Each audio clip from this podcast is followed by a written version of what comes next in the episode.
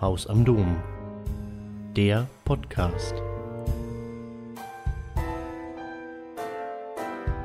Am 20. Februar endeten die Olympischen Winterspiele in Peking mit einer großen Abschlussfeier.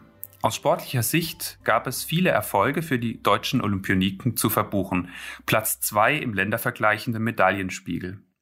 2008, als Peking die Sommerspiele austrug, herrschte große Euphorie im Land.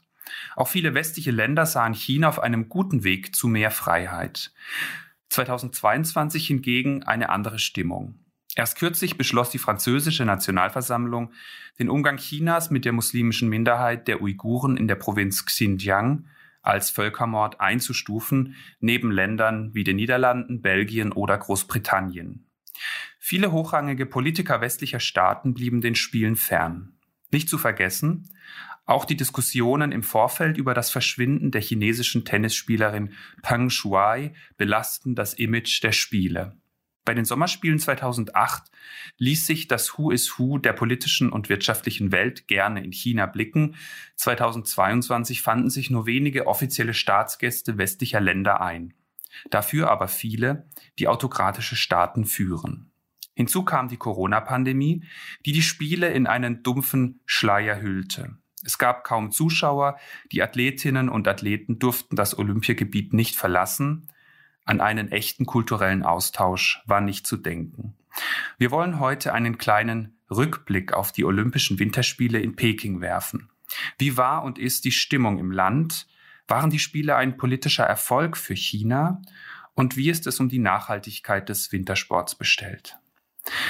Darüber spreche ich mit Friederike Böge, die vor Ort ist und nicht nur die politische Großwetterlage genauestens verfolgt, sondern auch mit Menschen auf der Straße spricht. Friederike Böge ist China-Korrespondentin der Frankfurter Allgemeinen Zeitung und publiziert dort regelmäßig zu politischen, wirtschaftlichen und kulturellen Themen. Auf der Homepage der Zeitschrift Emma findet man eine Angabe über sie, die ich hier kurz zitieren möchte. In den Jahren 2004 bis 2007 war sie für den deutschen Entwicklungsdienst in Afghanistan und hat aus dem Dauerkrisenland berichtet. China könnte sie noch länger in Atem halten. Sie ist nun per Zoom zugeschaltet. Vielen Dank für Ihre Bereitschaft, sich die Zeit für ein kurzes Gespräch zu nehmen. Frau Böge, Sie arbeiten seit 2017 für die Frankfurter Allgemeinen Zeitung als Korrespondentin für China, Nordkorea und Mongolei. Was hält Sie denn zurzeit am meisten in Atem? Ja, jetzt nach dem Ende der Olympischen Spiele äh, beginnen hier die Vorbereitungen für den Nationalen Volkskongress. Das ist das jährliche Plenum des chinesischen Scheinparlaments. Und in diesem Jahr ist diese Sitzung besonders wichtig, weil das Jahr 2022 für den Staats- und Parteichef Xi Jinping besonders wichtig ist. Im Herbst haben wir hier den großen Parteikongress. Der findet nur alle fünf Jahre statt. Und normalerweise würde er in diesem Jahr abtreten und einem Nachfolger Platz machen. Und das ist aber nicht der Fall. Er beansprucht eine dritte Amtszeit für sich mindestens. Und deshalb müssen wir davon ausgehen, dass in den nächsten Monaten hier noch einiges an, an Spülerücken und äh, Säuberungskampagnen stattfinden werden und auch, dass sich ähm, inhaltlich vieles zuspitzen wird, um eine Rechtfertigung für die Verlängerung der Amtszeit Xi Jinpings äh, zu schaffen.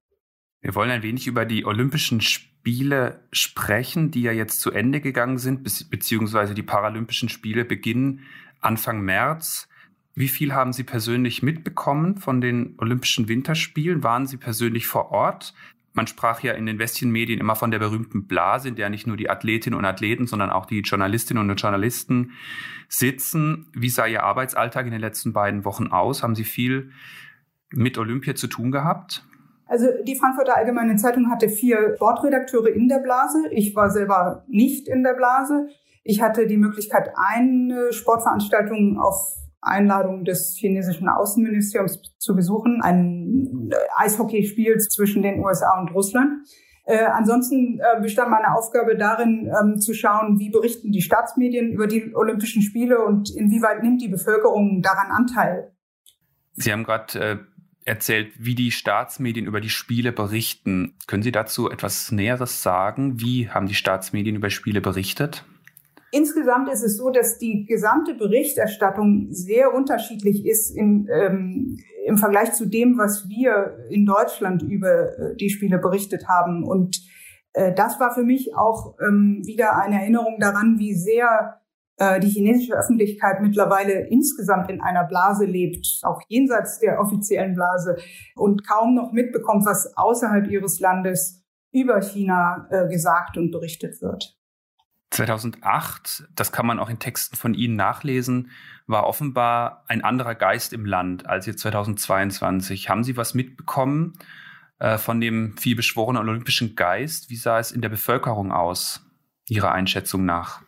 Also die Spiele wurden hier von Anfang an sehr stark politisiert und deshalb wurde auch dieser Begriff des olympischen Geistes sehr stark politisiert. Das offizielle Motto der Spiele ist ja Together for a äh, Shared Future. Das klingt erstmal sehr harmlos und das klingt sehr nach olympischem Geist. In Wirklichkeit ist es aber ein Zitat oder es, es bezieht sich auf ein äh, Konzept von Xi Jinping, in dem er mehr oder weniger den Anspruch erhebt, äh, eine neue Weltordnung zu gestalten, in der Menschenrechte ähm, oder die Lage der Menschenrechte in einem Land ein anderes Land nichts angehen und schon gar keine äh, Nichtregierungsorganisationen. Und insofern, daran kann man schon sehen, dass dieser Begriff des olympischen Geistes in China natürlich ganz anders aufgeladen ist. Nichtsdestotrotz gibt es natürlich Menschen, äh, die gerne Sport schauen, die sich begeistern lassen von spannenden Wettkämpfen und die sich auch darüber freuen, wenn ähm, äh, Sportler ihres Landes eine Goldmedaille gewinnen. Zum Thema Sport in China. 94 fanden die Winterspiele im kleinen, überschaubaren Lillehammer in Norwegen statt. 2022 nun in einer der größten Städte der Welt in einem Land, das an vielen Fronten weltpolitisch daran arbeitet zu expandieren. Das Thema Sport hat offenbar in den elitären Kreisen Chinas lange Zeit keine dominante Rolle gespielt. Wie schätzen Sie grundsätzlich das Thema Sport und Sport auch als Politikum in der chinesischen Öffentlichkeit ein? Also eigentlich spielt Sport für die chinesische Diplomatie schon länger eine, eine große Rolle. Der erste große Auftritt äh, Chinas bei den Olympischen Spielen 1984 war ein Symbol äh, der Rückkehr Chinas äh, auf die internationale Bühne und ähm, die Spiele haben in Los Angeles stattgefunden, was insofern interessant ist, weil sie eben von einem großen Teil der kommunistischen Welt boykottiert wurden, aber von China eben nicht. Und seitdem hat China eigentlich immer Sport als eine Möglichkeit, eine Bühne gesehen, um die eigene Leistungsfähigkeit, die eigene wachsende Bedeutung äh, zu demonstrieren und nach innen hin ähm, den Nationalismus und den äh, Patriotismus zu stärken. In den vergangenen 20 Jahren ähm, äh, stand China bei den Sommerspielen eigentlich immer an einem der äh, drei ersten Plätze. Also äh, es wurde sehr, sehr viel Geld investiert in ein Kadersystem. Sie haben Eliten angesprochen. Äh, in der Regel sind es arme Familien, deren Kinder in, durch dieses Kadersystem gehen. Äh, das hat einfach damit zu tun, dass Sport als eine Möglichkeit des sozialen Aufstiegs betrachtet wird.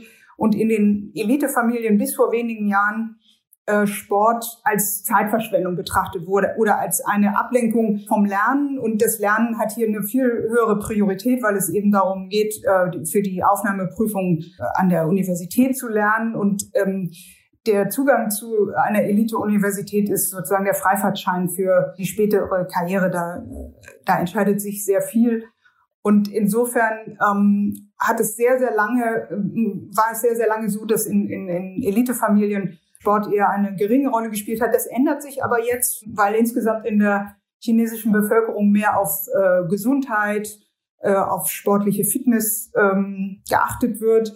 Und das wird auch sehr stark von der, äh, von der chinesischen Regierung unterstützt, die das verbindet auch mit einem Begriff von Nation und Stärke und äh, körperliche Fitness als äh, eine Form der Mobilmachung. China hat auch, wenn wir wieder zum, zu der diplomatischen Rolle von Sport äh, kommen, hat äh, schon sehr, sehr lange eine sehr, sehr enge Verbindung zum IOC gehabt. Also der frühere IOC-Präsident äh, Juan Ant äh, Antonio Samaranch, für den gibt es hier eine äh, Gedenkstätte mit angeschlossenem Museum.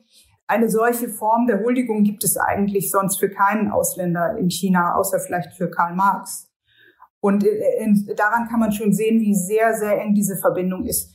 Äh, der Sohn von äh, Juan Antonio Samaranch ist hier einer der größten China-Verharmloser äh, äh, in der öffentlichen Debatte, sehr gern zitiert von, von den chinesischen Staatsmedien. Und China hat schon 2004 versucht, die Sommerspiele zu bekommen. Das hat dann nicht geklappt. Aber 2008 war dann eben der große Moment, wo man zeigen konnte, dass man eine aufstrebende Großmacht ist. Das Einzige, was halt sehr, sehr lange keine Rolle gespielt hat oder nur eine sehr geringe Rolle, das war der Wintersport. Und das hat sich eben mit, jetzt mit diesen äh, Winterspielen geändert. Sie sprachen gerade nochmal 2008 an, die Sommerspiele. Ich hatte es in der Einleitung erwähnt. Sie schreiben das auch in einem Artikel, dass es da doch äh, zwischen 2008 und 2022 eine große Veränderung gab. Ich habe in einem Text der Bundeszentrale für politische Bildung ein Zitat gefunden, das würde ich Ihnen gern vorlesen. Die Olympischen Spiele 2008 waren eine Coming-of-Age-Party für ein China, das sich nach der Anerkennung der Welt sehnte, während die Olympischen Spiele 2022 ein Mega-Event sein werden, um seine herangereifte geopolitische Macht geltend zu machen. Also der Autor geht davon aus, dass China 2008 es noch viel mehr nötig hatte, sich auf der weltpolitischen Bühne zu präsentieren, was 2022 auch aus einem starken machtpolitischen Selbstbewusstsein gar nicht mehr so nötig war. Würden Sie das ähm, teilen, diese Einschätzung?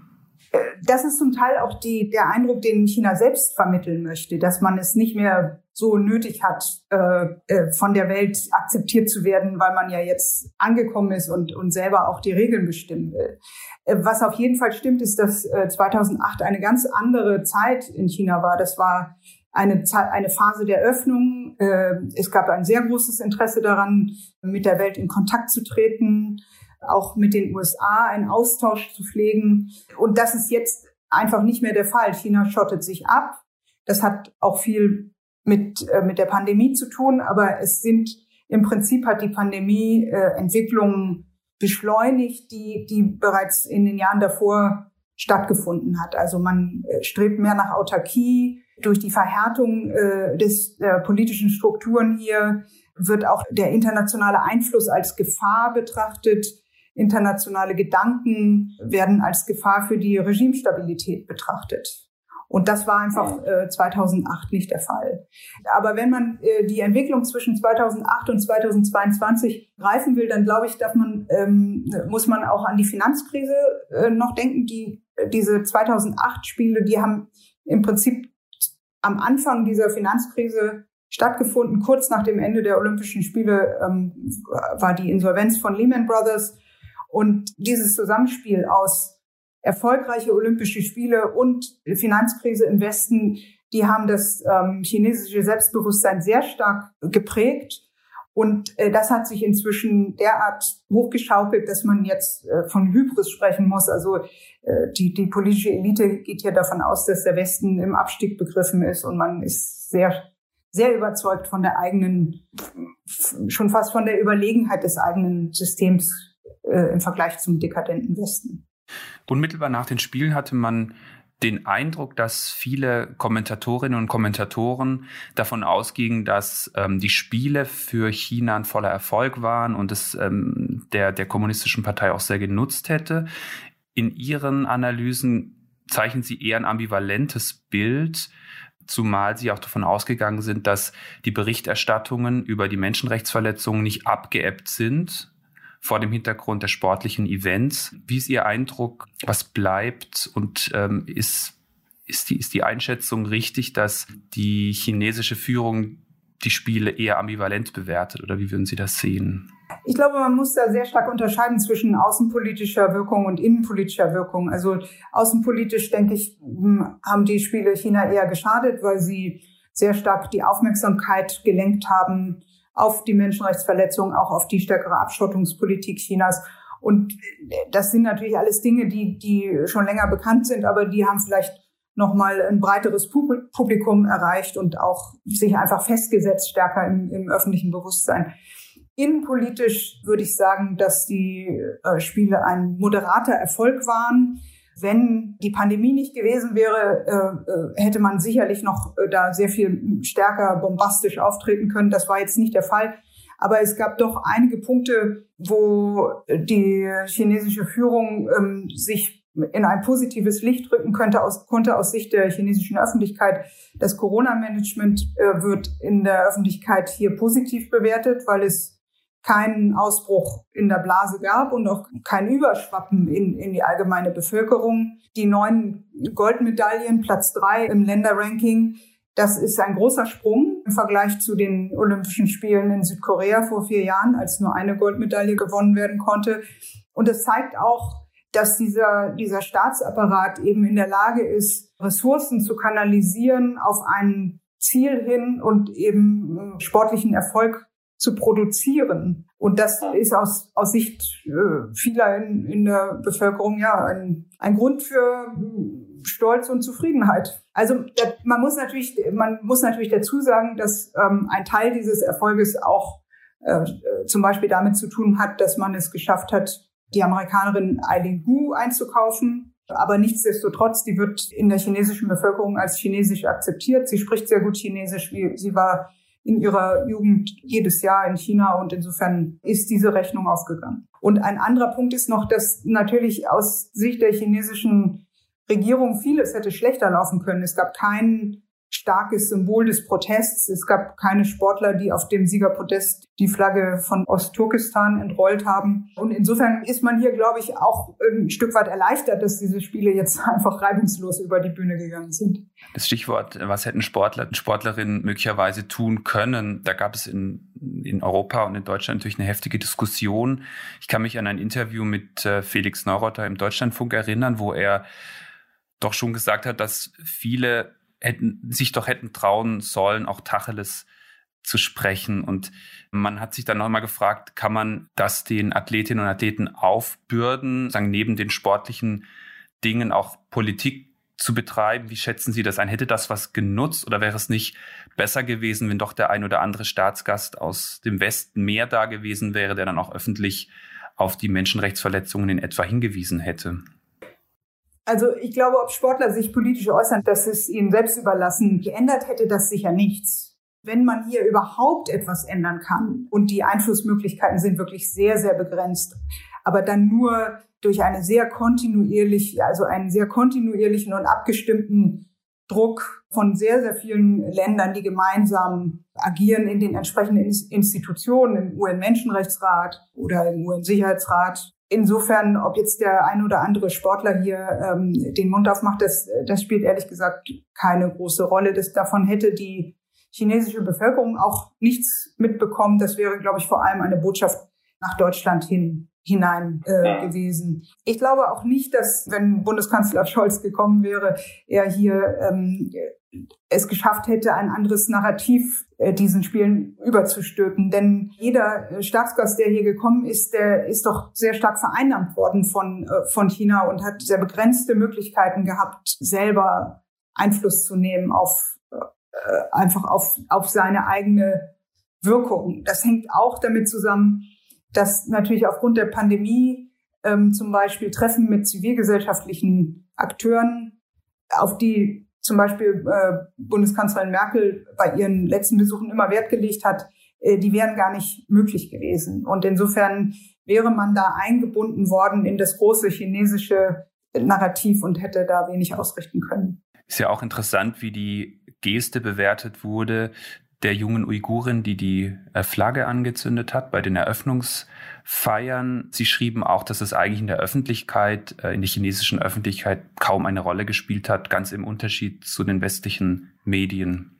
Also ich verstehe das als ein Zeichen Chinas an den Westen, dass die Spiele nach Chinas Regeln stattfinden und dass China diese Kritik an sich abprallen lässt. Nach innen hat das aber eine ganz andere Wirkung, weil dieses Symbol der nationalen Einheit ein Symbol ist, was man hier schon kennt. Also bei jeder großen Veranstaltung treten Tibeter und Uiguren und andere Minderheiten auf. Und das soll eben immer ähm, transportieren, dass wir hier alle eine große glückliche Familie sind. Das sind die Chinesen schon gewohnt. Insofern ähm, ist dieses Symbol auch kaum, kaum wahrgenommen worden in China. Es wurden ja immer diese magischen Zahlen von 300 Millionen Wintersportlerinnen und Wintersportlern, die jetzt mehr da sind als noch vor den Spielen, kolportiert. Ich habe mich gefragt, wie kommen solche Zahlen zustande und was bedeuten sie? Denn sowas statistisch zu erheben scheint ja auf den ersten Blick gar nicht so einfach zu sein. China hat ja auch nie erklärt, wie, wie diese Zahl eigentlich gemeint ist und wie sie diese Zahl erhoben haben. Also nach offizieller Lesart ist es ja so, dass äh, das Ziel von 300 Millionen ausgegeben wurde und das Ziel wurde übererfüllt und stattdessen sind es 346 Millionen gewesen. Aber an keiner Stelle ist jemals gesagt worden, wie das gezählt wurde und es gibt dafür zwei Möglichkeiten. Entweder das ist frei erfunden oder äh, es ist auf eine ziemlich unsinnige Weise äh, gezählt worden. Äh, man kann sich zum Beispiel vorstellen, dass äh, äh ab 2015 jeder Tagesbesucher äh, einer äh, wintersportlichen Stätte gezielt wurde. Das hätte dann zur Folge, dass jemand, der regelmäßig Wintersport betreibt, meinetwegen eine Woche pro Jahr, sieben Jahre lang, wäre dann 70 Mal gezählt worden, eine Person. Gleichzeitig hat das Statistikamt in Peking aber bekannt gegeben, dass nach ihren Berechnungen mehr als 24 Prozent der Bevölkerung sich wintersportlich betätigt haben. Das heißt, es würde also dieser Herangehensweise widersprechen. In China selber spielt es nicht so eine große Rolle, weil äh, die Leute ehrlich gesagt gewohnt sind, dass äh, Zahlen unsinnig sind und in der Regel nicht stimmen. Sondern was hier die 300 Millionen eigentlich bedeuten, ist, dass, dass Xi Jinping den Willen hat, den Wintersport zu fördern und dass es eine Aufforderung ist an alle beteiligten Institutionen, also Lokalregierungen, Banken, Unternehmen, jeder, der dazu beitragen kann, eben diesen Wintersport zu fördern. Wie beurteilen Sie als letzte Frage die Langzeitwirkung des Wintersports äh, in China grundsätzlich? Es wurden ja viele neue Anlagen gebaut. Werden jetzt verweisen oder sehen Sie da auch einer, einer Zukunft entgegen, die möglicherweise den, den Anlagen auch eine Zukunft geben wird?